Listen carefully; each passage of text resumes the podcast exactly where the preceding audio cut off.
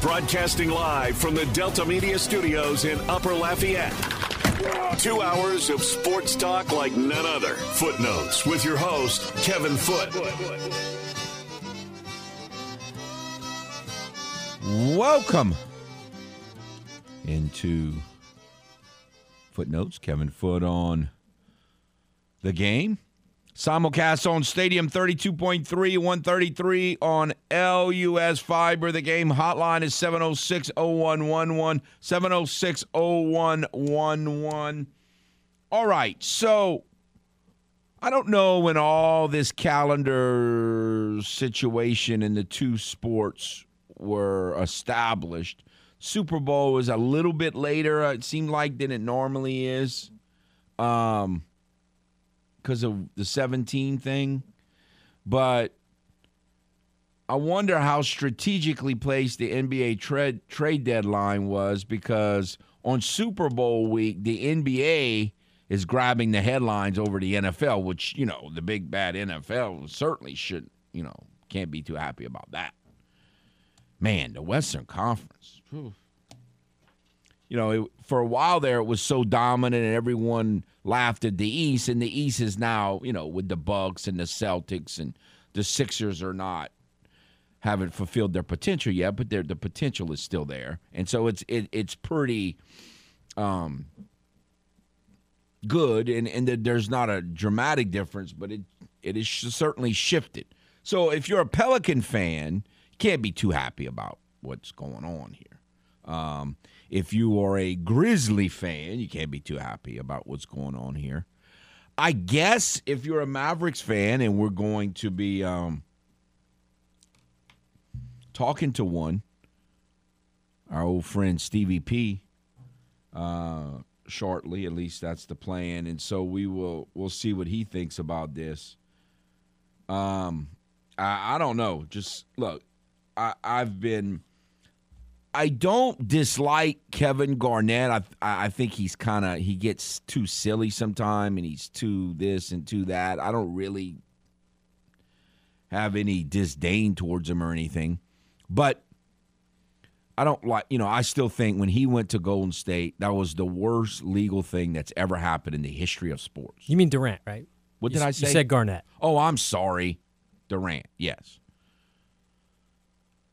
Certainly Durant. Um, but this is just, it's, I just don't like it. I just, look, it's, we're in an era of free agency. You do what you want. It's, I, I think the thing that, if they just didn't do it so much, it would be a little more palatable. Like, they just do it too much. Like, Kyrie Irving, he said, this has been planned since year one. Well, like, why did you go to the Nets then? Like, why go to the Nets if in year one y'all are already planning to leave? Unless he's just lying, which is possible. But, like, what? what's the – I don't know. It's just – I think he's – I don't I don't, I don't believe much that Kyrie says. But at least the Durant situation is different than Golden State in that the team that got him had to give up some assets.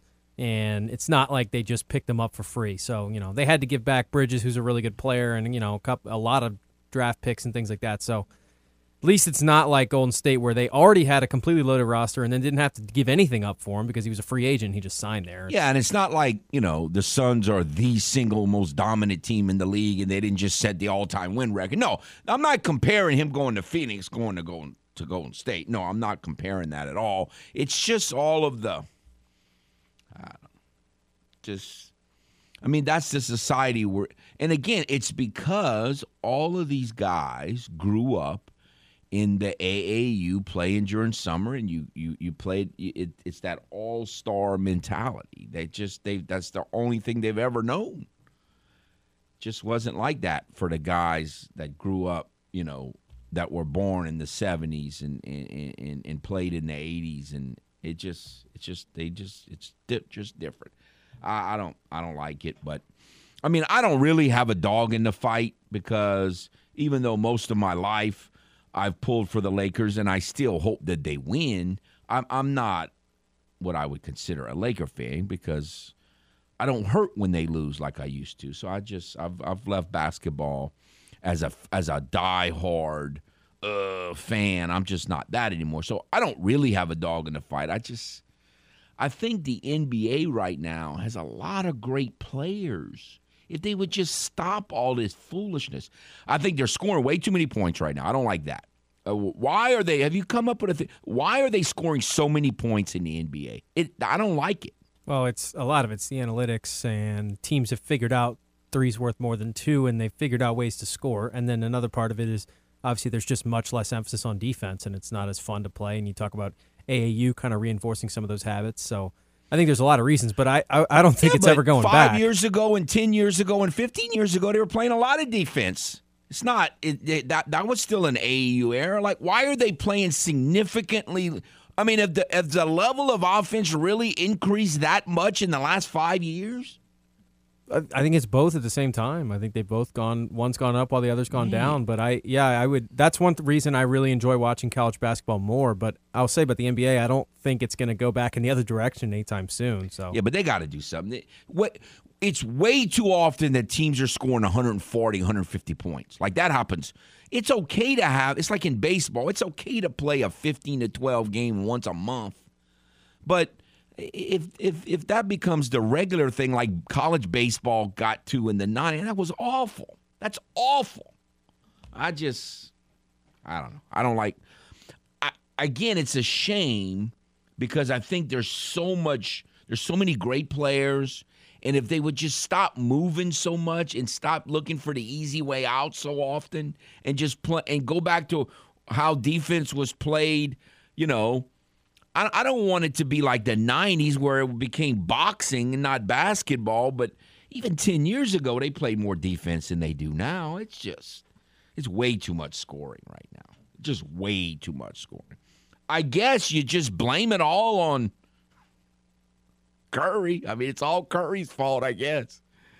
And I don't have anything against him. I just, I don't know. It, there's so many potential, like N B A could be, in my opinion, way better. Now, if you like watching one forty-two to one forty games and you like all of this A A U stuff, then you're just probably loving it. But I, I just, I think there's so many good young players. It's just a shame that it, you just can't tweak it a little bit. I think the N B A would be better, in my opinion.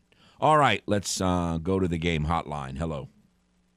Uh, we also have to look at the uh, European style of basketball, um, which is uh, the global game. Uh, they don't really play defense over there. So you're starting to see more European style players come in the league. And that's why I started. You know, the game's more of a global game.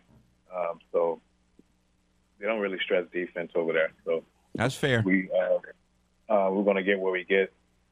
And I don't like it either.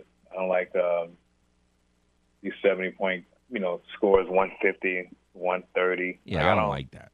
And, and I do agree with you in the sense that, and it's not his fault per se because he can shoot, but the whole the, the Steph Curry effect, you know, has a lot to do with it. Yeah.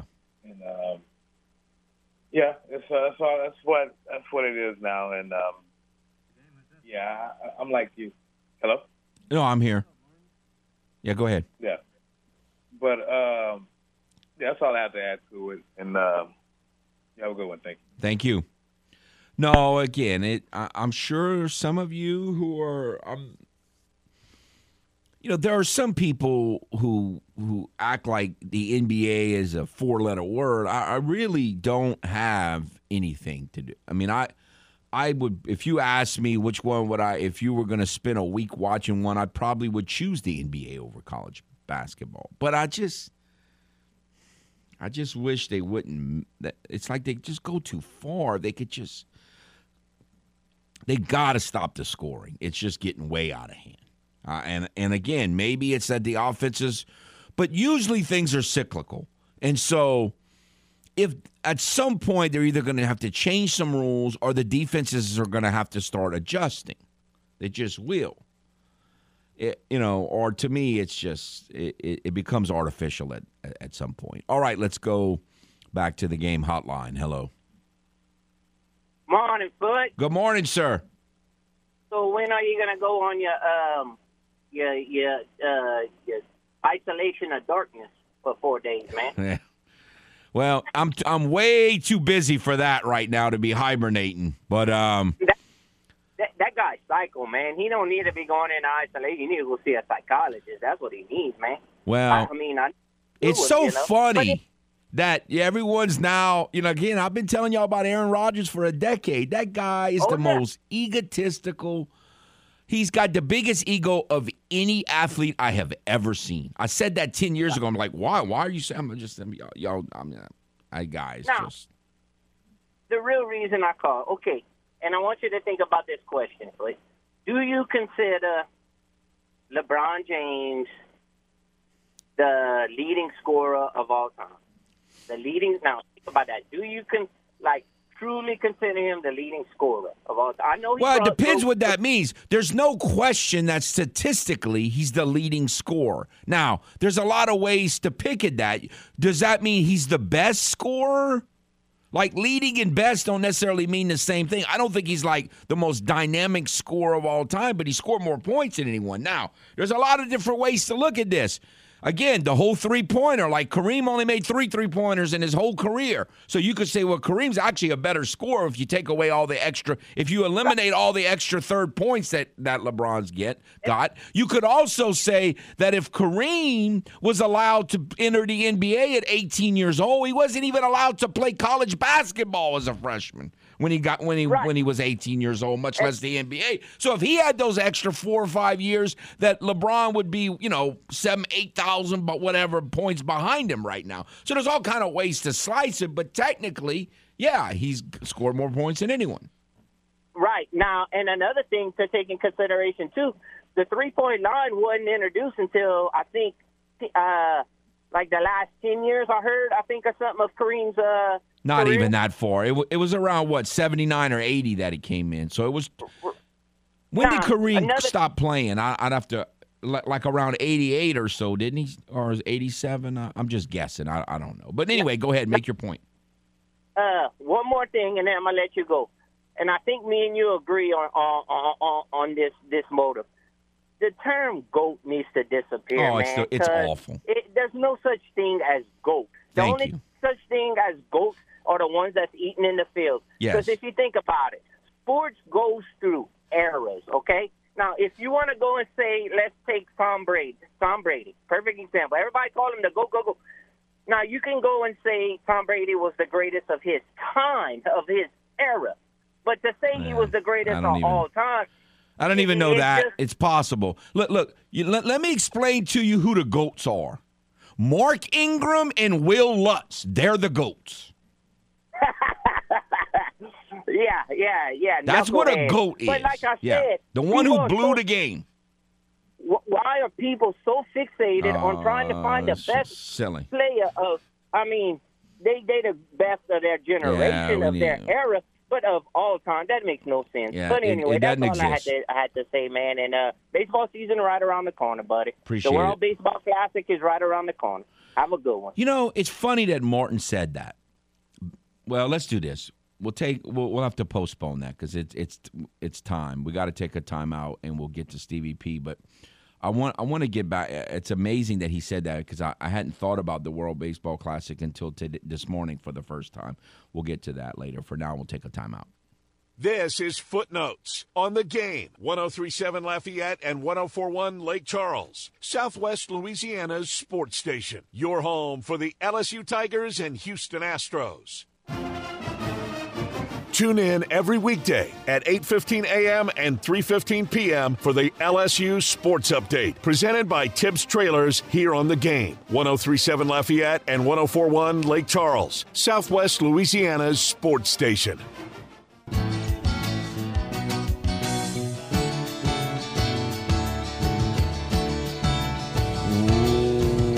Welcome back to Footnotes.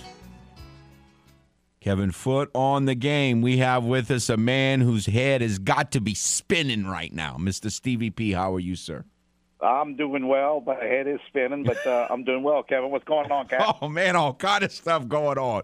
We got we trying to figure out if the Saints are going to get Derek Carr. If not, who in the world are they going to get? We're trying to figure out, you know, what in the world. Kyrie, apparently, according to yesterday, the minute he got to the Nets, he was making his plans to leave, and, and now he's with the Mavs, and how is that going to work out? Now we got Durant in Phoenix, and – And and we're trying to figure out why in the world so many of the N B A games are one forty-two to one thirty-eight. Can you help us with any of that? Well, you know, it, number one, I, I'm hearing people talking about, oh, well, it's automatic. The Suns have won the championship now. And and look, can they win it? Yes. I mean, you know, they got uh, they've got Chris Paul, who I think is one of the, the, the big keys in all this. He's he's a true point guard. He's a facilitator. It's different from a lot of big threes where you got uh, not necessarily selfishness creep in, but, you know, you got three scorers and guys are going to do what they want to do. Chris Paul is a pass-first guy, so he's going to be responsible for getting the ball to Devin Booker, to getting the ball to Kevin Durant. And, you know, let's also face it, they got a, they got a great inside presence with uh, DeAndre Ayton. So, are the Suns the favorites? Yes.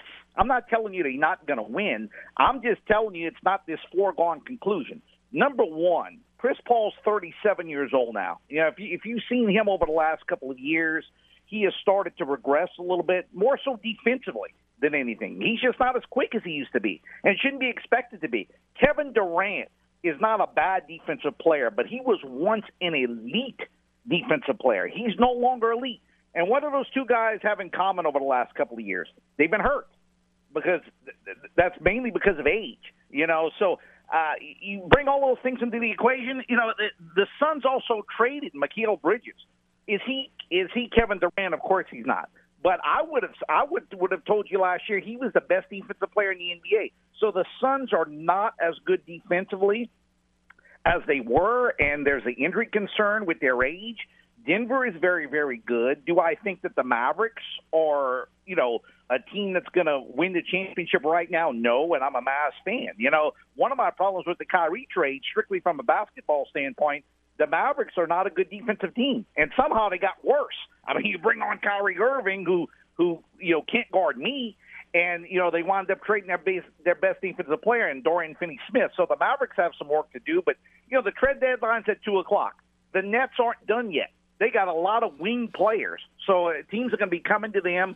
John Collins, a guy that could be traded from the Hawks. So let's wait till two o'clock before we really start making predictions, because this trade deadline so far has been just incredible. But right now I will tell you, do I think that the Suns are the favorites in the West? Yes. Can they win it? Uh, yes. But right now I would tell you I think that the, the Boston Celtics are still my pick to win the N B A championship. Oh, that's sickening in itself. So real quick. Do you think that all these games, people are scoring one forty, one fifty every night because the offense has just gotten that much better than the defense, or it's or it's or it's like defenses, people don't really try to play extra defense until the playoffs get here? Like, what's the deal with this?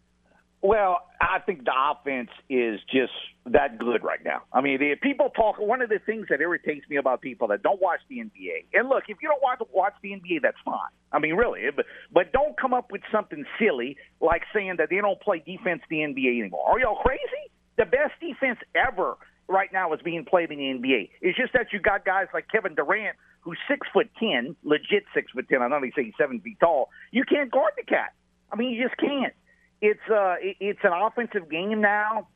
You know, you know, we've talked about it before in the past, Kevin. You know, everybody says, oh, well, you know, how did Bill Russell and uh, Wilt Chamberlain and all those people get all the rebounds that they, that they got? Because teams back in the old days, they used to go up and down the court and they couldn't shoot.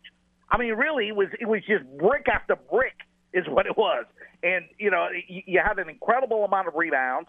You had a lot of points that were scored because teams would just run up and down the floor, and people now, nowadays are going to tell me how great defense that they played in the old days. That's silly. The best defense ever is being played in the N B A right now. That's why guys like Adam Morrison and Doug McDermott and, you know, uh, Steve Alford, all the great shooters from college basketball that we've seen over the years, they can't play in the N B A. And you know why? Because they can't get off a shot.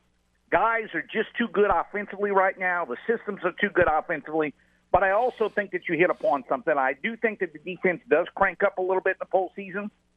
And that's because it becomes more of a half-court game, and officials let you play a little bit more defense in the postseason as opposed to the regular season. All right, so before we get going, is there anything you need to let people know about Lafayette Recreation and Parks? Well, we're beginning the second half of our youth basketball season. Uh, we're going to be out at uh, at numerous gyms, but at Thomas Park and Robichaux on Saturday, uh, we'll be continuing registration for baseball and softball that's going to begin in March. Now, I don't want to confuse a whole lot of people. We'll be out at the gyms, but you are certainly welcome to come anytime Monday through Friday between the hours of nine and five. At Girard Park. So, again, w- when I say we're going to be registering at the gyms from eleven till three at Thomas Park and Robichaux on Saturday, that is accurate. But I think that we have a few people uh, a few people con- confused and that they think that the only time to register is at those respective gyms on Saturday. That is not accurate. Monday through Friday at Girard Park and then eleven to three every Saturday. And we registering kids on Saturday because it, it makes sense. A lot of them play basketball and go straight into the baseball and softball. But, yeah, if you want to register your kid for the upcoming baseball and softball seasons, you could do it at the Robichaux Center and at Thomas Park uh, every Saturday through the month of uh, February, or you can come by the Girard Park offices between nine to five, Monday through Friday. And if you need more information, you can give me a call at two nine one, eight three eight zero, two nine one, eight three eight zero. But uh, uh, no negative talk like the Saints are not going to get Derek Carr. Otherwise, I'm hanging up on you. All right. So if the Saints trade a third-round pick for Derek Carr, what will you say? I will say brilliant. Because the, the, uh, some of these people, Kevin, they're like, they want to draft an unknown quarterback in the second round. That makes no sense to me. Uh, chances are you draft a quarterback in the second round, it, it, he's probably not going to be any good anyway. I mean, really, if you hit on a quarterback, you beat the odds. You're giving me Derek Carr, a proven guy. Is he an elite guy? No. But, you know, he's probably a top fifteen type of quarterback. He's middle of the road. And you're giving up a third-rounder? That to me, that's just absolute great value. I think people are too hung up on draft choices a lot. And, you know, a second-round draft choice, you're probably going to wind up getting, you know, a guy that maybe has a ten percent chance of being as good as Derek Carr. With Derek Carr, you already know what you're getting. So if the Saints give up a third-round draft choice for Derek Carr, I say bravo, great trade. And, uh, you know, I, I, I, ho- I hope they can make it happen. We, we, we will see because, like, if they don't, that's what I keep saying, people that are a little negative about it. It's like, if they don't get, I just do not, look, I don't know why, I just do not see Jimmy G coming to New Orleans. I could be wrong, but I just don't see that happen. So, and, and so if it's not Derek Carr, who is it going to be? Well, yeah, that's true. I mean, you know, do you want Matt Ryan? I don't. Matt you know, Ryan. I mean, you know, there's some there's some guys that you know that might have some a little bit of interest in, but you know, no, uh, uh, and that's why I'm so hung up on Derek Carr. Now, if if the Saints do get Derek Carr, are you going to get you a pair of U F Os? You know, that's those uh, that's those flip flop things, those sandals that he wears supposedly to. No, you've seen the commercials on E S P N. That, no, you know, it it it helps rejuvenate him and all of that. that no, that I I will not get those. No, I, I'm not a big flip flop guy. Oh, so, um, I know we don't have a lot more time left, but how cool is tonight's game between the Cajuns and the Eagles? Now, Southern Miss is not; it's more of an old school football rivalry, and presently, it's it's already developed into a bitter uh, baseball rivalry. But but I, I could see I still have memories of this game where the Cajuns played Southern Miss in basketball, and the game was in overtime, and the Cajuns won by like eighty-five points in overtime. You remember that game? Was that M K Turk? That, yeah, M K Turk was the – I think the Cajuns won by sixteen in overtime, which you don't yeah, see very often. Yeah, yeah, M K Turk. I also remember when the Cajuns had were off to one of those great starts, and uh, they went to Hattiesburg, and they lost to Southern Miss by two points, and – Uh, you know, a, a game that, well, you're going to love this, that was uh, very controversial in terms of uh, uh, in terms of the way it was called. By, by, by the way, speaking of that, and, and I know we kind of got limited time, I said it on the radio at the time, you know, when when, uh, when Kyrie Irving got fouled, you know, uh, to me, that was obvious. You know, you, you cannot foul somebody without the ball. So, you know, that should have been a situation to well, where... Well, how did they mess that up? How did all three of them mess that up? Well, I, I think they just had a, a, a brain cramp, you know, right there. But I said it at the time, and you know me, I don't rip on officials a lot, especially, you know, uh, on the air. You know, number one, I don't think that they, they deserve it. Number two, just in case I'm wrong, but I was totally sure about it. It's the first question that I asked Gary Broadhead after, but they just flat out blew that. But here... Uh, let, let, let me ask you this, something to think about, too. They could get away from all that as officials. Why in basketball at the end of games, and, and maybe because they're concerned about the length of games, but if I'm the team, why should I be penalized for having a poor free throw shooter on the on the court when I have the lead in the ball? I guess what I'm saying is, in that situation, shouldn't the offensive team have the uh, have the option of either shooting free throws or taking the ball in from out of bounds? I mean, I'd be okay with that. I mean, I think you could solve that problem. You know, you, well, you, you, it would, there would be fewer comebacks that way. Maybe they like the excitement of that. Well, yeah, but uh, I'm I'm all about, like you say, you know, being fair in that situation. But uh, the officials blew that call, and uh, you know, is it something that's gonna that's gonna you know uh, curtail the Cajun season? Of course not. It's all about winning. Well, it basically prevents them. Yes, but it prevents them from trying to win a conference championship. Like, right, right. But uh, you know, I, I, I said it at the time. I, I thought it was a you know a horrible non-call. Uh, you know, a lot of people say, well, you know, Kyrie Irving should have never been on the uh, on the court in the uh, in the first place. Uh, I, I I disagree. According to the rules, as long as they don't give her the ball, they were fine. And they didn't give her the ball, and I, I think the refs just absolutely blew that. Obviously they did because they said they blew it. I, I, absolutely. All right, so maybe when we speak by next week, we'll know something about the Saints quarterback situation. Oh, I'm I'm, I'm all for that. And if it's Derek Carr, I'm going to be a happy man, a lot happier than I am as a Mavericks fan with them acquiring uh, uh, Kyrie Irving. Cause I'm, and and, I'm, and by I'm, next week, Kyrie Irving might – might be like in Zimbabwe or somewhere on, on fleeing the country. You never know what's well, going to happen with him. Uh, it's it's very possible that he could request a trade today for Classics, and I'm, and I'm kidding. Thank you, Steve. It's been your pleasure. This is Footnotes on the Game, one oh three point seven Lafayette and one oh four point one Lake Charles, Southwest Louisiana's sports station. Your home for the L S U Tigers and Houston Astros. Great news, my sports-loving friend. No more aimlessly searching for sports talk love by swiping left or right.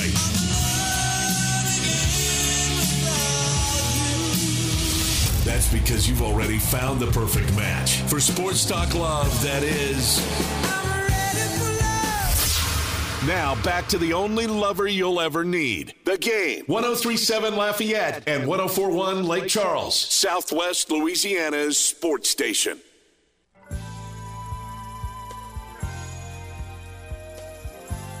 Welcome back to Footnotes. Kevin Foote on The Game. The Game hotline, seven oh six, oh one one one, seven oh six, oh one one one. If you would like to get in, we'll have...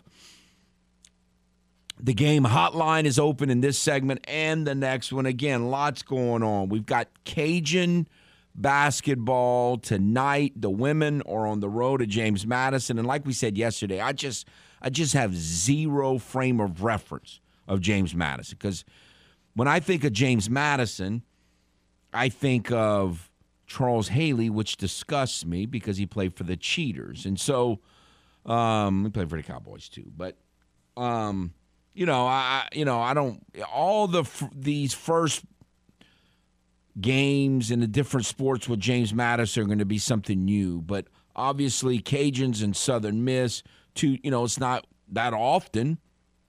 I mean, I don't know how many times, but it's not that often in the last twenty years or so that the Cajuns have been in first place in February and playing a team that's also in first place in February. I mean, that's a You know, I know it's a, you know, it all matters. It only matters what's going to happen in Pensacola in March. We get that. But still a fun, fun game tonight. And so, I, you know, because of the circumstances of the game, um, both Dawson and I are a little concerned. And there's reason for concern because, one, I really think the biggest reason why the Cajuns looked so dominant against Southern Miss, the first time they played them a month ago or so, was they were cut, they were extra motivated because they had just lost. They were oh and two. They they they they knew they were a good team. And they were oh and two, and they felt like they got slighted a little bit by the calls in in in both games, but especially um, the Coastal game. And so they were extra motivated, and then that's just a game they had to win, and they won it. But that doesn't mean they can't lose in Hattiesburg. So, you know, going to be a very interesting game tonight, and and, and look forward to see how, how, how it's going to play out. All right, let's go to the game hotline. Hello. Hey, Kevin. Howdy, sir. Look, I've been copying the mail about this LeBron James talk and all, and uh, I'm not a basketball fan, but how many different teams did uh, Kareem play for? Well, he played for the Bucks and the Lakers. Yeah, but his his career, what do you know him as? Well, you know him as a Laker, but yeah, he he, he won a title with the Bucks at M V P, and, and but yeah, most people identify him with the Lakers. Okay, how about Michael Jordan? Well, he played for the Wizards and the Bulls. Okay, but see what LeBron did. He he he would pout and he would pick and choose what team he wanted to go to, and he moved three times that I know of, and he always picked a situation where he could be the man. So that, yeah, that, I mean, uh, you know, again, it's a different era, and, you know, he, he hasn't moved as much as some of the other superstars like Durant. You know, who knows how many teams that cat's going to play on before his, his, his career's over. But I, I, I don't, you know, a lot of people don't like LeBron. I, I think he's a little on the – but, again, how would you not be a little conceited or cocky or whatever word you want to use if you – you know, have all the power he has and done everything that he's done. I mean, he's just, you know, I, I think he's impressive in a lot of ways, and I don't like all of the changing of teams either. But, you know, it, it's just kind of the, it's more of the, it's not really a LeBron thing is what I'm saying. It's an era thing. And you don't think LeBron's ego is bigger than Aaron Rodgers? But LeBron doesn't. He just... I don't I don't think LeBron's looks down on people like Aaron Rodgers does. Like that little promo that we say is is I think some of the times Aaron Rodgers really thinks like, why in the world are you even talking to me? Like I really think some of, he thinks these people are like lower forms of human being than him. I think he thinks he's somewhere between person and God. And you think LeBron is down to earth, home? Well, I think LeBron doesn't look down on people as much as Aaron Rodgers does. I don't believe that, no. I think LeBron well, is his own little – look, LeBron is too high on himself. He, and there's nothing wrong with being high on yourself. You just can't say it. Like, that's LeBron's problem. He needs to not say how good he is. You got to let other people say how good you are. Well, that's what I'm talking about. Yeah, I right. mean, and he would pick and choose a scenario where he could be – Uh, more effective, so to speak, or get the ball or get more glory or whatever. But uh, enough of that. Uh, wouldn't you rather see Garoppolo than Carr? No, I think Carr's better than Garoppolo. Really? Yes. Why? Because I think Garoppolo really relies on the defense. I think Derek Carr, not all the time, but I, I think Carr's capable of winning the game by himself here and there. Well, and what I mean by that is if the offense is on him and he has to score thirty-some points, I'm not saying he can consistently do it like the great quarterbacks. I'm saying I think he has that ability. Uh, and plus, Jimmy G never plays. He's always hurt. I don't need another guy who never plays. We already got well, too many of those that never play. Well, I I, I just think that um, Carr is one of these guys – kind of like Dak Prescott. He has great games now and again, and you say, there goes a great player, but when crunch time comes, where is he? That, I mean, that's a happened? fair that's a that's a fair point. But again, the, the the the thing that I like to remind people of is almost the entire time, not the whole time, but almost the entire time he was in Oakland, he never played with a good defense. Like they're normally terrible. They, they've had stretches where they could really get after the quarterback, but they never – but then they don't have a secondary. So he's always had to score a lot of points to win games. And and all this – all as a Saints fan, all I'm saying is just get me to twenty. Like, just get me to twenty. Well, like you say, the next week should be interesting. Hopefully we'll know something this time next week. Yes, sir. Absolutely. Thank you, Rooster. Good hearing from you. Thank you. Thank you. Look, I, I'm I'm kind of neutral. I'm I'm one of the few people who's really kind of neutral on LeBron.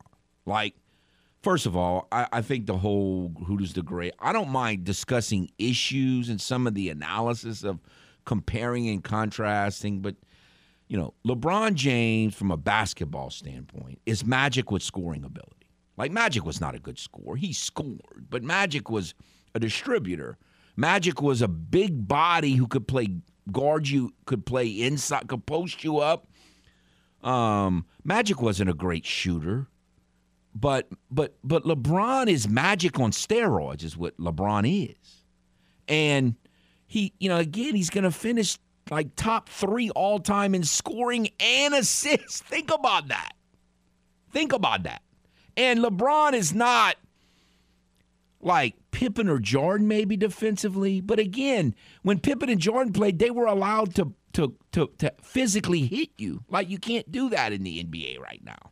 So it was easier to play defense in the nineties because everybody was was was it was boxing. It wasn't basketball in the nineties. And but he's not a bad defensive player, certainly. And again, at think about it. At eighteen, LeBron was great. At thirty-eight, he's not the best, but he's still a, a he's still in like the upper five percent of the league. I mean, I, I, I not enough people give him credit for that. But again, I I don't love him or hate him. I, I, I'm just kind of neutral, but I can certainly appreciate what he's done. Look, I think it's and and I wish he wouldn't be so. I wish he wouldn't openly talk about how great he is. I mean. It just, for many people, some people love it. And for many people, it turns them off. I just wish he didn't do it. I don't care that he does it, but I just kind of wish he didn't do it because then I think more people would not dis, not so many people would dislike him if he would just chill on that a little bit. But, you know, again, we're in this social media era, and he, era, and he just plays to it. I mean, I, that's it's it is what it is. All right, we will take a timeout. Be back. This is Footnotes on the Game, one oh three point seven Lafayette and one oh four point one Lake Charles, Southwest Louisiana's sports station. Your home for the L S U Tigers and Houston Astros. We love talking about sports. Yeah. You love listening to sports. Yep. Sounds like we were meant to be together, or at least friends with benefits. Aren't you glad you found us?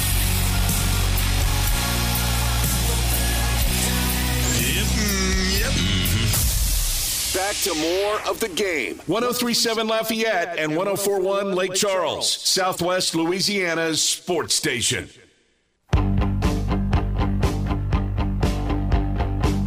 Welcome back to Footnotes. Let's go right to the Game hotline. Hello. Good morning, Kevin. Good morning, sir.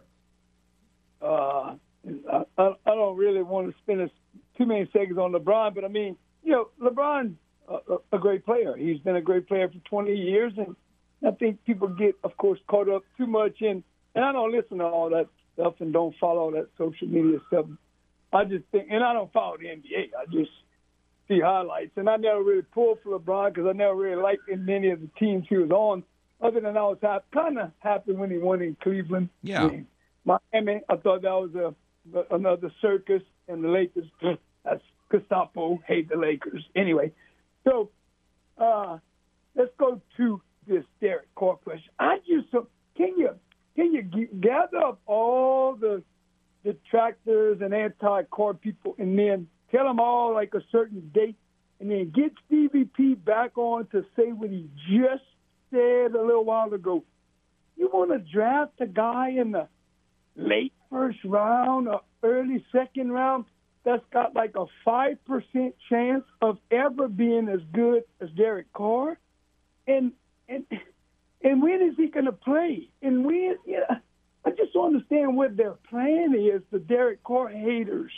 What's your plan? Well, but again, it's not just Derek Carr haters. It's rookie quarterback lovers. And look, I understand. Yeah. Like if they're if if if the Saints were drafting number two or number three or number four, yeah. and they and they yeah. thought Marcus Stroud was really good, I'd be okay. I'd be. But yeah, but but, but understand this, you know. And I think you know this, man. When you pick a quarterback in the second round, you are saying, I want to pick a huge gamble. If you pick a defensive back in the second round or an offensive tackle in the second round, you have a much better chance of that guy being a good football player for you than if you, you've devalued your second-round pick by picking a quarterback. Exactly. You're almost – listen, you're almost giving it away. Yes. I mean, you, you're, you're – you, I mean, eight out of ten chance you're giving it away. You might as well just trade it. Giving it Oh, wait. Exactly. Okay, so, all right, but let's all right, so, okay, I'd like for Stevie P to come back on and get all the people lined up and let him explain that once, because, I mean, you know, Stevie P's got a wonderful way of of, of making you understand things, you know? uh, okay, so last thing. I think we can get the big boy from Baylor in the second round, man. I'm starting. Well, have you figured out how to pronounce your name? I gave you a homework assignment. What? We got Dawson on that. We, that's why you all pay Dawson the big bucks over there. With that smooth voice that he's got and everything, you know, that eloquence. He yeah. can say all that. Okay. So say it again. Say it. I, I missed it. Ika? Is it Ika? Ika? I don't know. That's why I'm asking. Well, uh, hey, I don't know. Okay, all right, but listen. But they make me nervous when they start talking about this little cat from, uh, where is he from? The little dude, six foot, two eighty. The oh, the, the cat from Pitt? Tackle, I mean, he's the next Aaron Donald. You don't like Aaron Donald? Yeah, but Kevin, listen, I saw, I read this stat. I did, you know, I'm doing my research now. There are uh, this many tackles in the N F L that are two eighty and, and to two ninety, not that many, and this many that are six, six feet, but none in combination six feet and under two ninety. You know, so, man, I don't know. Aaron Donald, that, he's a really an anomaly, and I'm not sure there's going to be too many of them. I'm just scared of him. He just he scares me. I think this big boy from Baylor is rushes the quarterback enough and is just going to plug up the middle. Now, I don't know if he's the cat from the Chiefs, Jones, because, I, once again, there's not too many like him. You know, when they talked about solidifying your Hall of Fame career in that game, they might they should have been talking about number well, yeah, nine. Yeah, but he's playing against three backups. Not, not that quarterback that they talked about, because listen, I think the quarterback's good. But that cat right there is who you want to pick somebody that won the game. Number ninety. Oh no, yeah, he, he yes, no, no, no, no question. The defense and led so anyway, by him won okay, the game. So yes. I, I, still, I think we can get the big ball in the second round. We just got to decide who we're gonna get in the first round. I don't care, but I'm still. I got. There's a lot of work to be done. We still got to look at that, but I think there's a real good chance get a really good defensive tackle, maybe even our big boy from Baylor. And look, I it wouldn't bother me if they picked a defensive tackle in the first round. Oh no, me either. If we get a, if we, if we have an N F L running back on the team, Kevin, we that, that to me, that's that might be uno. I mean, an N F L running back. That well, look, I, and you know I want one. I've been be, screaming for it for, but understand there are about twenty N F L running backs in free agency. Oh yeah, and no, they don't yeah, cost. I, I mean, I'm literally fifteen or twenty options there. They just got to pick one. The only one you can't pass up is the cat from Texas. Now, if he happened to be there, that's the only one. Even in the second round, man, I'm iffy. I, I definitely want one in free agency, but I don't know if you could pass up that cat from Texas. Well, I think it, he, yeah, they fair. better, they better I not. I, I don't think, think that's going to happen. He's not going to be there. Uh, all right, so, Manny, I got to take a break. Thank you for the call. We'll be back for hour number two. Stay tuned. Broadcasting live from the Delta Media Studios in Upper Lafayette. Two hours of sports talk like none other. Footnotes with your host, Kevin Foote.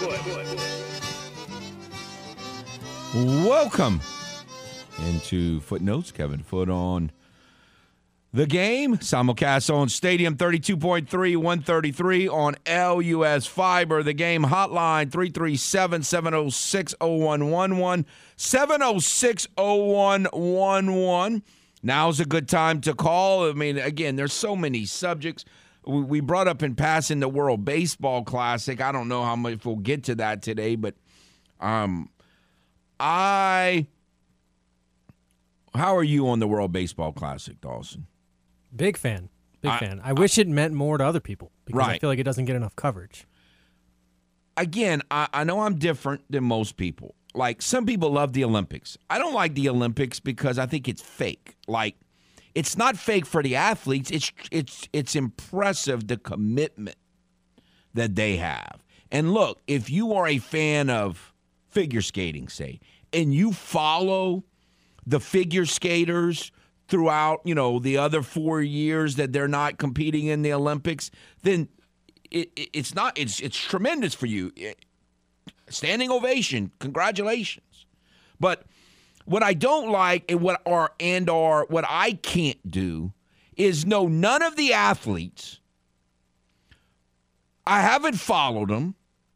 I don't know anything about them, but every four years I act like I'm a big fan. Well, what do you mean you're a big fan? You don't even know who these people are. I'm talking about the vast majority of the of the sports. Or now, again, if you're really into boxing and you and you follow a you know all the Golden Gloves boxing and everything all the way up, and you know that's a different story. I'm not talking about you, but this whole idea of I don't know anything about any of these athletes, but boy, I love the Olympics. What do you mean you don't even know them? But baseball, now a lot of these guys who play, I don't know anything about, but a lot of them are in the major leagues or in the minor leagues, and I at least know who they are and have followed them to some extent. I, I, I love the World Baseball Classic. Now, do I want one of my Astros to get hurt in the World Baseball Classic? I don't want that. So I get why some people may not like it for that reason, but I think it's fun. So I'm still mad at what's that idiot reliever that puts his arm out, looks like an idiot. Kimbrel? Kimbrel. I'm still mad at him for choking in the World Baseball Classic. I I just wonder if the, and I guess I guess this is the decision they made. I wonder if the timing could be better because it just feels like you put you put teams and players in a weird spot. I guess the good thing about it is they feel like they can use it as a ramp up because it's around spring training time right. anyway. I don't know how you where you when would you do it? Yeah, I different? guess so because well the only other you know it's like doesn't hockey take a break for their season when the Olympics come around? Like they actually stop the season. I don't think M L B would ever do that, yeah, but I don't know. Yeah, because after the season, guys are going to want to be, you know, going on vacation and stuff. So, yeah, I guess it is the best spot for it. It's just tough because, yeah, pitchers aren't going to be going full. You know, they're not going to. You're not going to go out there and have a guy give you eight, nine innings, seven innings even because they're trying to ramp up slowly. Yeah, so. it's just it's a mess. So it's a month away. They just announced rosters or finalized rosters yesterday. That's just kind of why I guess we're talking. So I don't want to spend any more time on it. We'll talk about it more in March, but I do want to read off. Listen to the. To, to the U S A roster.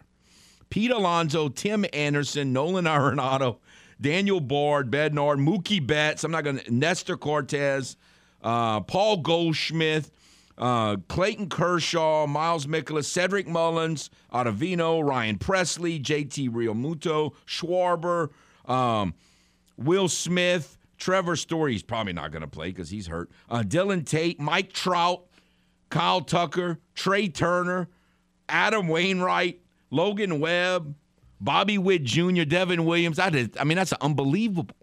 And it's roster. Great that they're getting – I remember, I don't know if it was – the last time there was kind of a rally, but two times ago you, you had, like, nobody playing, and it was this big thing, like, why are none of the American players playing? And the crazy thing is, as loaded as that roster is, now the U S A will probably be the favorites, but, like, some of those other teams, I'm sure the Dominican Republic team's going to be loaded as well.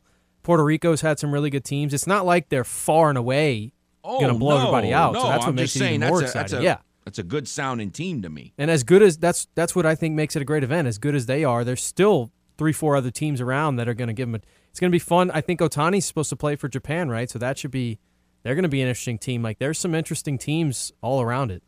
And some of these guys, like if they're it's kind of like the Mondo thing. If your parent is from a country or you have heritage, then you go play. Like Italy has all these in, um, Major League Baseball players. Like the Venezuela team, I'm sure is, you know, loaded. You got Acuna and Altuve and Cabrera and Salvi Perez and Jesus Luzardo, and I mean, you know, Luis Garcia, they got David Peralta, all these players. I mean, so there's, you know, established major leaguers.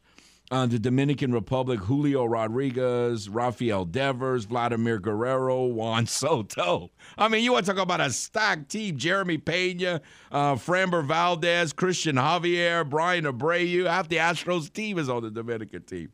Um, you know, Diego Castillo. I mean, I mean, Hector Neris.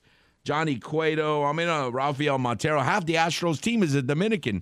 So, um, no, I think that's going to be great fun. All right, we'll, we'll, we'll, we'll put that on, on a shelf for now. So, but if you want to talk about N F L, the Super Bowl, man, we've talked about the Super Bowl, but not like an incredible amount. And like I said, it's the N B A trade de- trade deadline is kind of taking over the national news cycle for on Super Bowl week.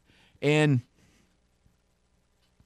around here, if the Bengals had won, there'd be more chatter about it. I think around here there are fewer, you know, there's so many people that were, you know, and again, I hate this, but they're, they're they all of a sudden they have these great, all of a sudden they're, you know, everybody's got cheater underoos, you know, and, and bingo under. Well, where were y'all for the first last fifty years? But anyway, uh, I hate all that junk. But, um, you know, so there's not as much Super Bowl chatter, and, and it's just, I think it's a fascinating matchup, but it's not a controversial matchup. It's like there's no real, like, I don't know. It's just it's just kind of a good, great matchup, but it's not a, you know, you have this player or, you know, I don't know. It's not creating a lot of conversation to me. Yeah, and it's strange, too, because you – and I guess, I don't know, the storylines are the Kelsey thing. Well, one of them is an offensive lineman, so, you know, it's not like they're going head-to-head or anything. Yeah.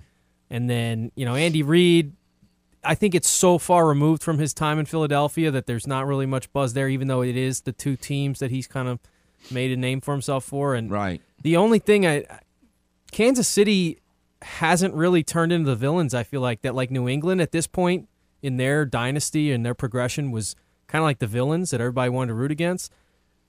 I know some people don't like Kansas City, but it, it, for whatever reason, I don't know if it's just Mahomes being really likable and Andy Reid being really likable, but they don't feel like the villain story that would get no, people. No, not yet. If they keep winning a little more, they, they will be. But no, I don't I don't I don't think they have the villain status yet. I, I, I agree with you there.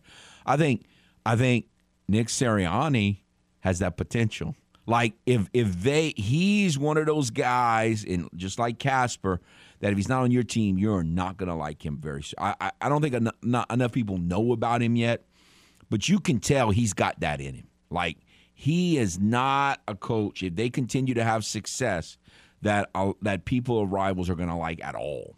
And much more so than his quarterback too, because Jalen Hurts is very soft spoken, not not that type of guy. So. That's funny, too, like contrasting. You wonder what Sirianni would be like if he did have a quarterback who was like, you know, even Burrow, how feisty Burrow is. Yeah. It'd be interesting to know how those two would, if they were together, because usually, you know, you have it on one side or the other. Um, but, yeah, no, they're they're kind of like conflicting person. But he definitely, yeah, you saw some of those shots in the N F C Championship game, and he, he maybe wants to be that guy, and we'll see if they win and if they're able to. But the thing is that it's so hard to sustain that success and be back in these moments the way Kansas City's been able to do. I mean, it's it's crazy to think already how many big games they've played in. A- a- absolutely. So, again, uh, we have today and tomorrow we're going to be speaking with U L softball coach Jerry Ga- Glasgow in the next uh, segment.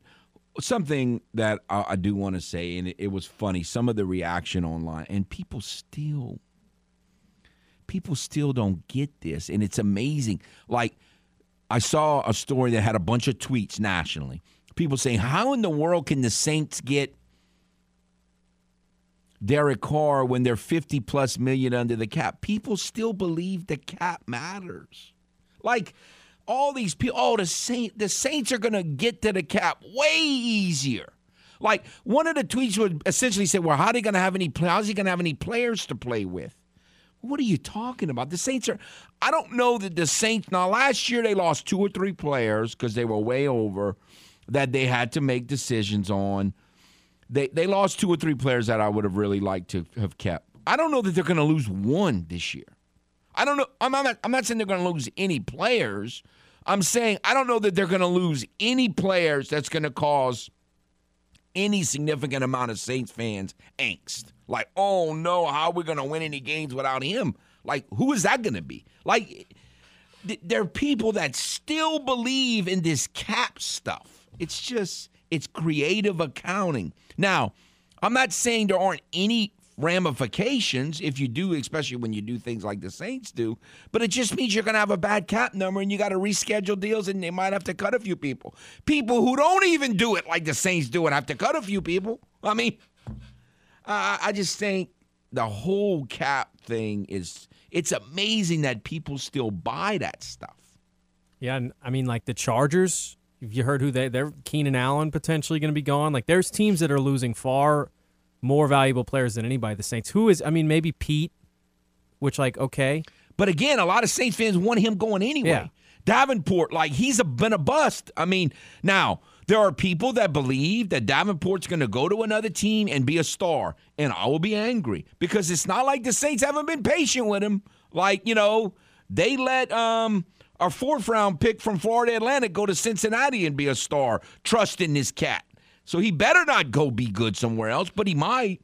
But, I mean, again, there's not going to be, oh, no, they don't have Davenport. How in the world are they ever going to? Well, how many sacks did he have last year? Well, no, he had like a half a sack more than I did, and I'm fat and out of shape. I mean, not never been in shape. So, I mean, you know, it's not like that guy has been good. So I don't know that they're going to lose anybody of really any consequence. Like, they'll probably cut Will Lutz. They better cut Will Lutz. He's the GOAT. I mean, it, it, it amazes me that people still fall for that salary cap stuff.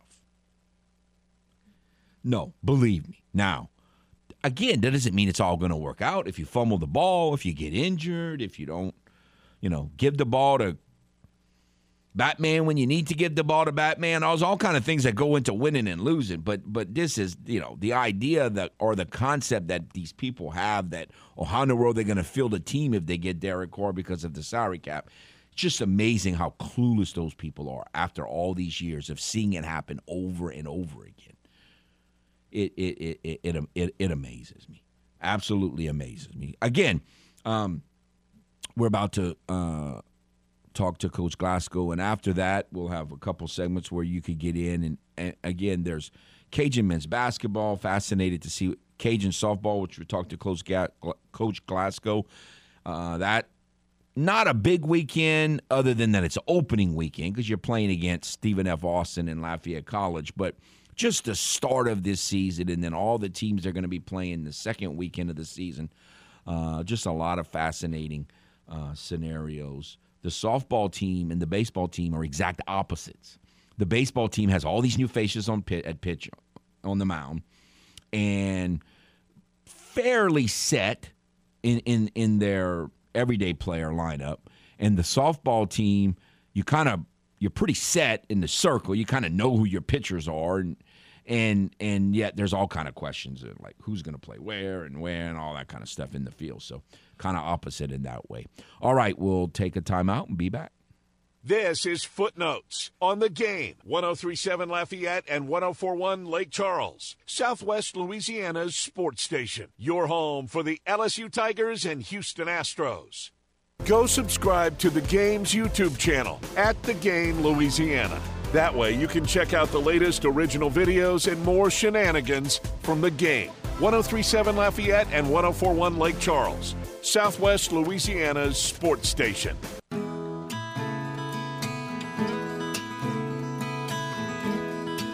Welcome back to Footnotes. Kevin Foote on The Game. We have with us U L softball coach Jerry Glasgow. Coach, neither me or you can believe this is six years. It's been been a five, six years. Uh, uh, unbelievable, all the things that have happened in these six years and how, you know, the relationship you've had with this community, it, it, it, it's been tremendous. Yeah, it's been really a fun uh, fun part of my life and uh, very, very appreciative and grateful and fortunate to to be here where I'm at and to have such an outstanding softball program and to, to be able to coach it and be here every day working with you know, this community and the athletes that we're privileged to coach.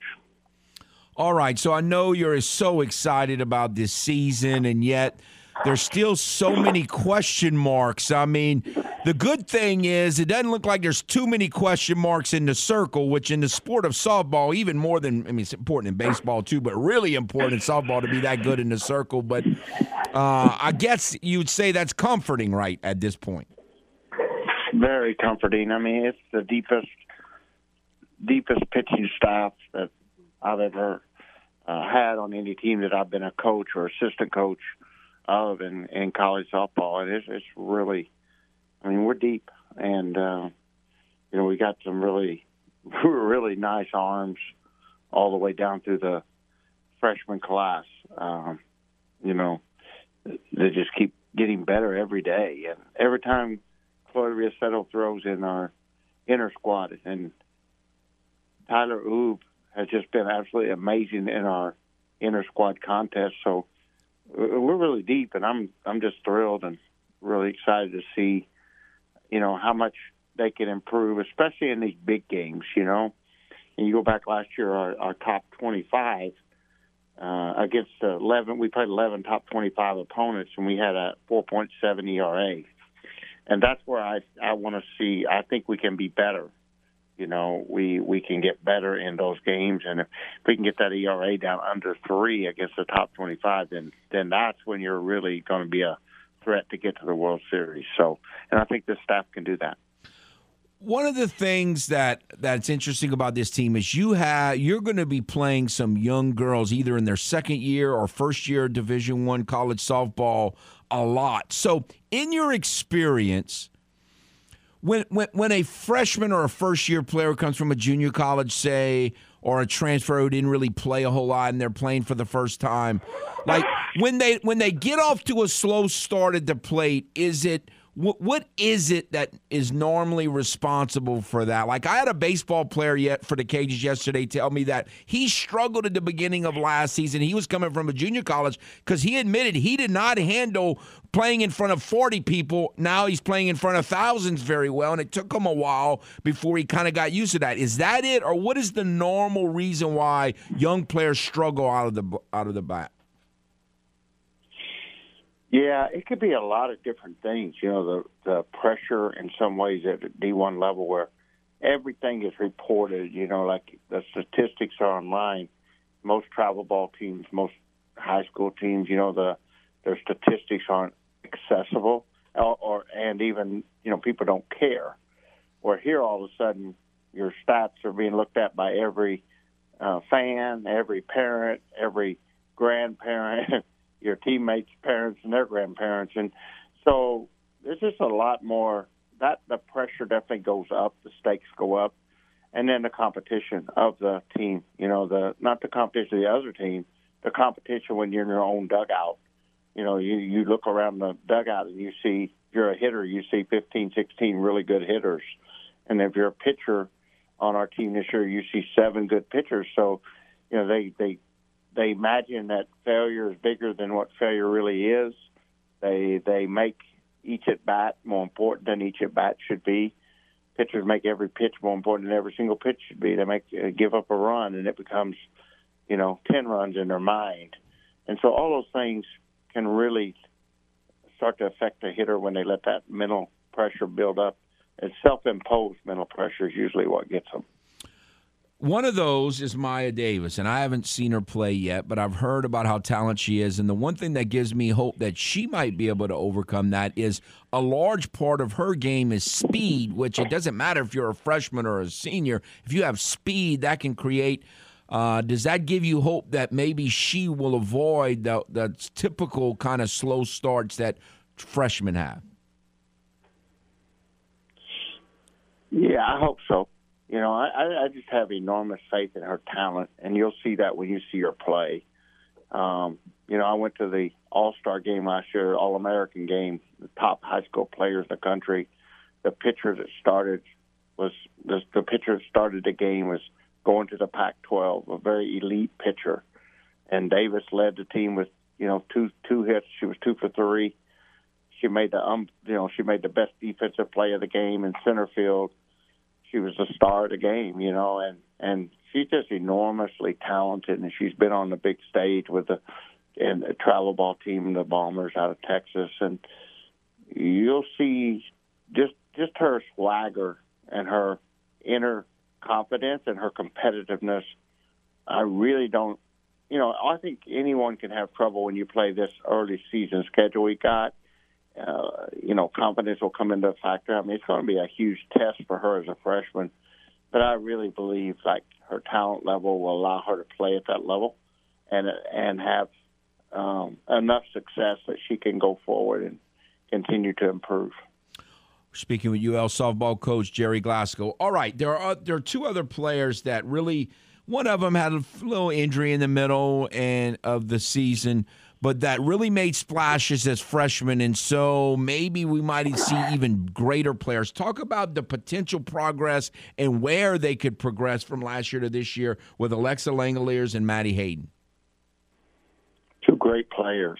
You know, when you, you I'm just sitting here looking at my top twenty-five stats, and because I don't, you know, like we look at batting average of the year, I don't really go. I want, I want to know who can compete against the top twenty-five and who can compete against, you know, the top seventy-five. And when you go to the top seventy-five, Maddie Hayden led the team in batting average. And you go top twenty-five, Maddie Hayden lead, led the team in hitting three twenty-five, a three fifty-five as a freshman. You know, she had three fifty-five. She also led us in R B Is. So that tells me, you know, we played eleven games against top twenty-five teams. So that's not a huge sample size. So if a, if a player batted one forty, that doesn't tell me they can't play against the top twenty-five because they may have only had twelve at-bats or fifteen at-bats. But like Maddie Hayden had thirty-one at-bats and hit hit three fifty-five. That that without that leaves, that removes any doubt in your mind that kid can compete against the best players in the country. And I think she's, a, you know, like probably the most competitive, gutty kid in our dugout. And and we're asking an enormous sacrifice from her to play infield, outfield. You know, she'll, she'll be in the two-hole tomorrow.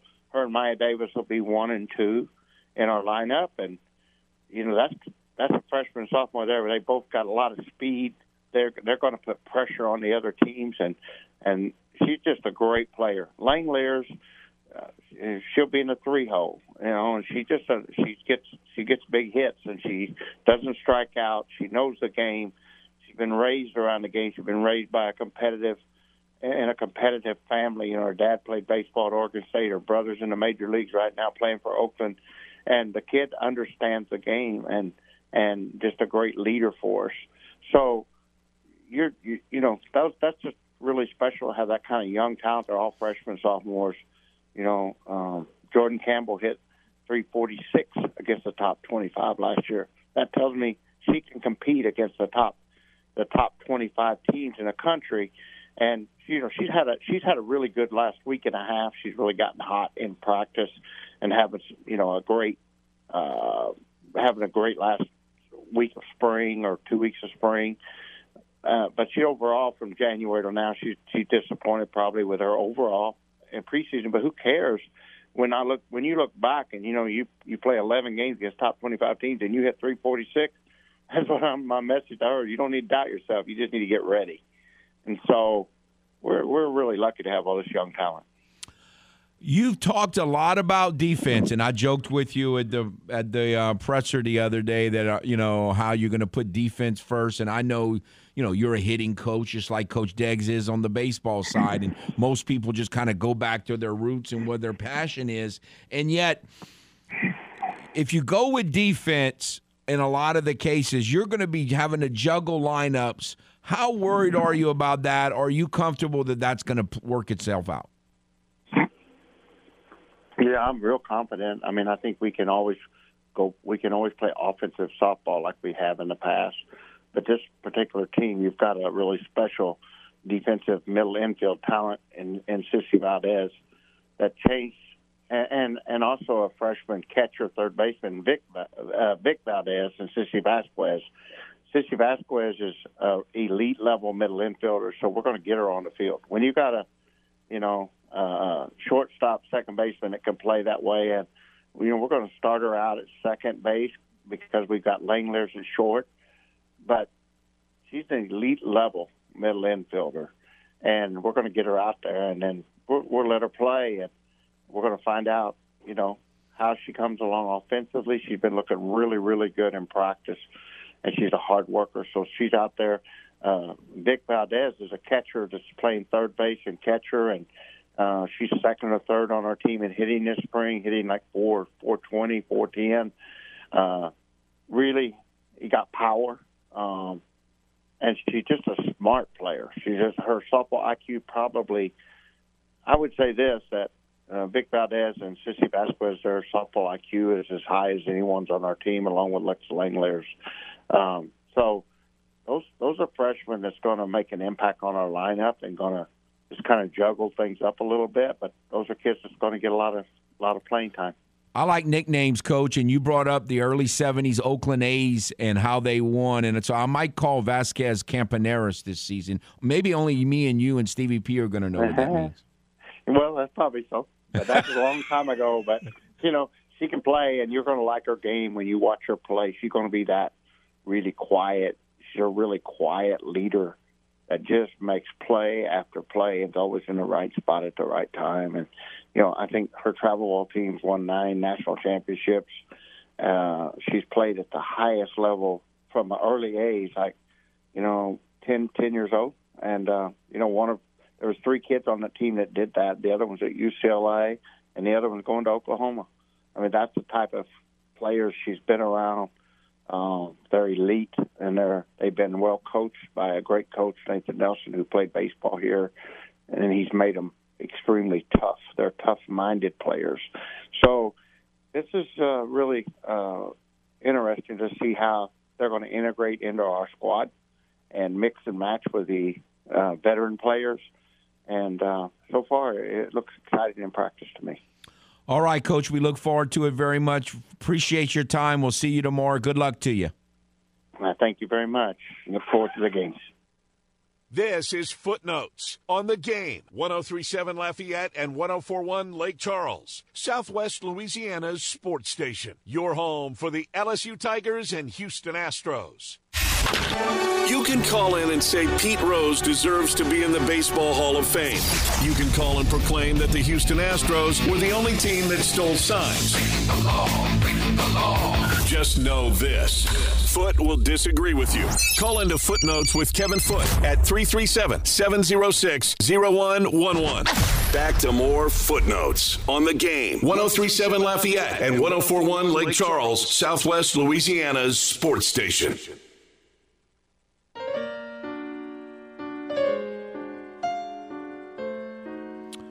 Welcome back to Footnotes. Kevin Foote on the Game. seven oh six, oh one one one, seven oh six, oh one one one if you would like to get in. We don't have any more interviews today, so now is a good time. The next segment as well is a good time. And, again, lots of things. You know, we've got big N B A trades. We opened the show with that, talking and talked with Stevie P about it a little bit. Everything going on in the N B A and um, Kevin Durant with the Suns now. And, you know, there are people that think that um, some of these players that were traded in the, involved in that trade might get traded for by other teams today. Like, you know, that's still possible. So uh, it's N B A trade deadline day. So certainly if you have any thoughts on that, um, feel free to uh, discuss that. We've got the Super – it is Super Bowl week, and so we've talked about that some. Uh, we've got the Cajun women playing at James Madison. We've got the men playing uh, in a f- battle of two first-place teams atop the Sun Belt Conference in Hattiesburg tonight uh, against the Golden Eagles of Southern Miss. So that is a, a great matchup. We've got the Saints. You know, Derek Carr visited the Saints yesterday, and all the – potential issues if that ends up going down and if it doesn't end up going down. So lots to discuss, uh, a lot of big things going on. And then like we just talked with Coach Glasgow, the start of the Division I college softball season.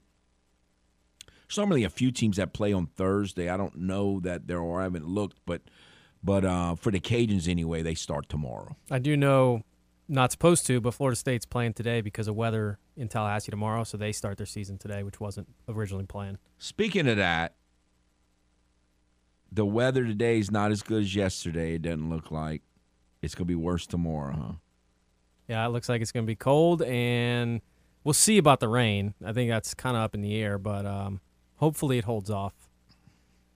Um, yes, let's hope that it, it, it indeed holds off. We definitely want that that to happen. So um, hopefully tomorrow we can be discussing uh, some, you know, look, how many weekends, especially on the women's side, if we're going into the weekend like, oh, the Cajuns are on the road, I don't really, it doesn't look good on paper. And the, there were two weekends in particular that come to mind like that. And the Cajuns end up going three and one, and it should have been four and oh in those two weekends where they were going on the road and it didn't really look like the good circumstance games, good matchups, and yet they overcame. And so we'll see if they can, if the men and women can get it done tonight.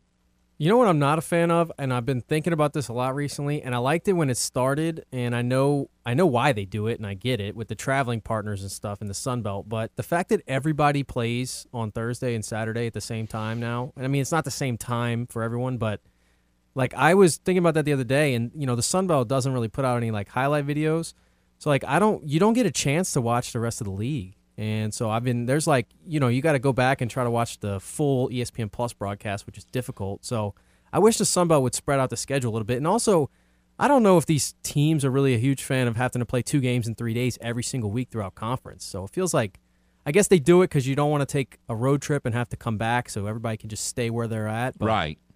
I don't know. I'm not a huge fan of the way they do it. You're Most saying other you wish is like sometimes you'd play Wednesday, Saturday, and sometimes right. play Thursday, Saturday. Yeah. Like in the S E C, some people play Tuesday, Saturday, and some people play Wednesday, Saturday. Yeah, and I guess they'd have to do it. It would, especially the weekend, like like we talked about, that weird weekend. And I know this was the first year with the new team, so maybe they are going to change it, where you got to play Monroe at home on Thursday and then go all the way to Harrisonburg for James Madison. Why isn't that game Tuesday or Wednesday that's at home? Because for Monroe, it's not a tough trip. Right. And that way give you some time, but now the, they're going to play Thursday night and then, I guess, travel Friday, like right afterwards, the next morning. So it's just tough scheduling. It is. And, again, one, you know, Coach Marlin and I, you know, he has looks at things sometimes, you know, a little differently than I do, and that's okay. Um, but he, one thing that he has said over and over again, just play better. Now, again, that sometimes that's easier said than done because I – I, I, I say certain games are quote-unquote circumstance games because the circumstances favor one team. Like, I think the Marshall game was a great circumstance game for the Cajuns. I think the first Southern Miss game was a great circumstance game for the Cajun men. Uh, this game is not a good circumstance game for the Cajun women going to James Madison. And the James Madison game when the Cajun men go, the scenario you just brought up, is not a good circumstance game. Uh, and so, you know, we'll, we'll see. Now, the one thing, I don't know the temperament of all the girls. I don't. I, I doubt this is the case. But getting cheated by the Sun Belt Conference and the that officiating crew this past Saturday could kind of make you angry. So maybe, maybe the Cajun women will. And look, you're just getting to know Stevie P. Stevie P is a big take-up for the officials guy. Like, he and I agree on a lot of things. That's one of the things that he and I, well, again, especially in the N F L, I I, I don't bash officials as much as I bash the N F L and the rules. I, I just think, and I just think the N F L just they don't care about being fair. Um, I don't. I'm not nearly as critical of lower levels of officiating because it's more. The lower you go, the more complicated it is, and or the more, the less, the less. Um, What would you call like the, there's there's less of a means to get everything right. They're you know you have they're just theoretically not as qualified. Um, you know once you get to high school levels and little league levels as it should be at the N F L level. But but Stevie P's a big stake up for the officials guy, and so you know he was not taken up for the officials. So you know that was a bad call. But uh, so um. You know, maybe they're going to play angry. Or maybe Lanae Wheaton is going to play, and they're just going to be a better basketball team. I don't know if she's going to play. They've been saying, he's been saying, I think she's going to play. I think she's going to play in the last three times. I think she's going to play. Ended up, you know, with a boot on the bench in street clothes. So, you know, we'll we'll, we'll see how that goes. But, no, I what, – what's the most impressive victory to date so far, do you think, for the Cajuns? For the men or the women? The the the men. I circumstantially, I still think the Georgia Southern game, just from what you came back from, to because that also would have been a game where, you know, not to say you'd have been okay with the loss, but you could have sat there and said, "Look, they shot the lights out. Like, what are we going to do? You know, nobody's yeah. going to shoot like that." So that was impressive. Like that one, I think. I mean, the Marshall is probably the best team you've beaten, and then I mean, because going back into non-conference at the time, you thought S M U, they're pretty bad now. It ended up not being as good. So I, I think Georgia Southern is the best performance, but then like the best they. But I think this might be different. The best one if they get it. Oh, me. Absolutely, yeah. It would be. And like we've talked about, you you got a lot going against you, so you're going to have to play even probably better than you have played in the past. And you, you can't picture that Southern Miss team playing as poorly as they did when they came here. So you're going to have to hit shots. You're going to have to knock down three point shots. Greg and Cantrell, maybe Dalcourt have got to be that guy, and then Jordan Brown, I think, got to stay out of foul trouble, which is kind of always. He's done a great job of it this year. He hasn't been in foul trouble much. Got to keep that going because that's when, if he goes out of the game for an extended period of time and Hase and those other big guys Southern Miss has can kind of go to work, you might be in a little trouble there. All of that makes total sense, and I I, I think, again, it'll be interesting to see how the Eagles try to defend the Cajuns because they really doubled down and put a lot of emphasis on Jordan in the middle, and, and the guards are able to take advantage of that. So it'll be an interesting chess match tonight in Hattiesburg. We'll take a timeout and be back. This is Footnotes on the Game, one oh three point seven Lafayette and one oh four point one Lake Charles, Southwest Louisiana's sports station. Your home for the L S U Tigers and Houston Astros. Do you ever wonder what kind of coach Foote would have been? When they hit it to you and you're in the major leagues, you catch the ball. That's the way that works. Yeah, he may be better suited for talking sports than coaching them. Back to Footnotes on the Game, one oh three point seven Lafayette and one oh four point one Lake Charles, Southwest Louisiana's sports station.